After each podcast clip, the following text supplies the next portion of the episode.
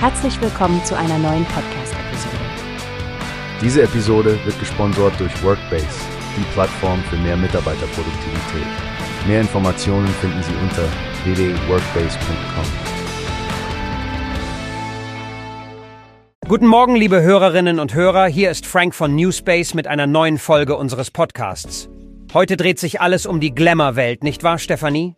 Oh ja, Frank. Wir sprechen heute über den überraschenden Erfolg der Doku-Soap Die Geissens bei RTL 2. Es scheint, als hätte die Familie Geiss am Montagabend in der Primetime für ordentlich Wirbel gesorgt. Absolut, Stefanie. Die Zahlen sprechen für sich.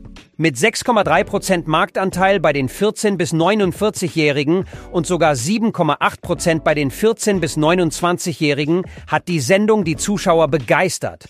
Was meinst du, woran liegt das? Ich denke, der Reiz liegt in der Mischung aus Glamour und Alltagsdrama.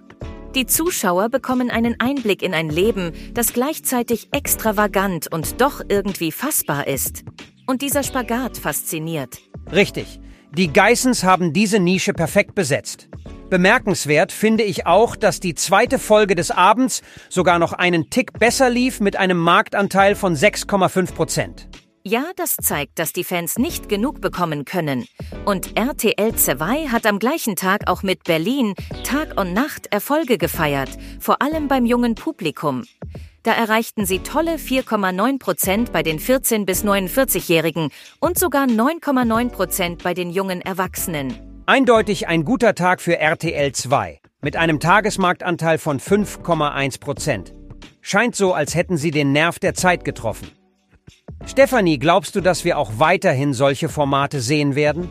Definitiv, Frank. Solange das Publikum Unterhaltung und eine Flucht aus dem Alltag sucht, werden solche Sendungen ihren Platz im Fernsehprogramm haben. Es ist eine Form von Entertainment, die die Leute anspricht und das wohl auch noch eine Weile tun wird. Nun, liebe Zuhörer, das war ein kleiner Einblick in die jüngsten TV-Erfolge der Doku-Soaps.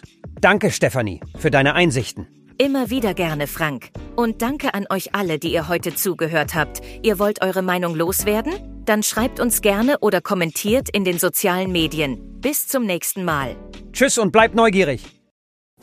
Hast du gehört? Es gibt eine Plattform, die wir probieren sollen. Workbase heißt die, hört dir das an. Mehr Produktivität für jeden Mann.